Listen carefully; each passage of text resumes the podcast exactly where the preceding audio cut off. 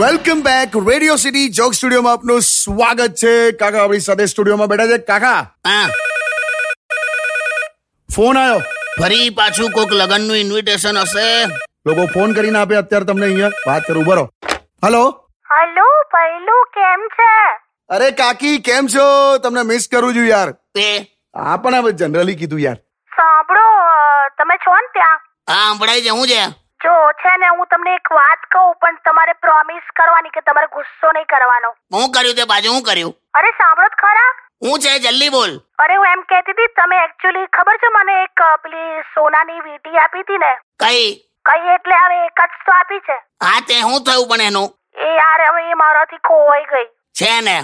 અરે સોરી બસ sorry sorry sorry sorry sorry ને આ તું યાર સારું હવે મને માફ કર દો યાર હવે શું કરું ચાલ તને હું માફ કરી દઉં પણ એક જ શરતે શું આજ પછી મારા પેન્ટના ગજવામાં છાનું માનું હાથ ગાલીને ખિસ્સા ફંફોડવાના નહીં હા નહીં ફંફોડું બસ પણ અ, તમને કઈ રીતે ખબર કે હું આવું કરું છું કેમ કે એ સોનાની વીટી મારા પેન્ટના ગજવામાંથી મળી શું વાત કરો અચ્છા ઓકે હશ ચલો હાશ ચલો નહીં હા હવે તમારા ખિસ્સા નહીં ફંફોડું ચલો મળી ગઈ ને મને એનો આનંદ છે ઓકે આ તો મૂકી દે હવે ચા મૂકી દે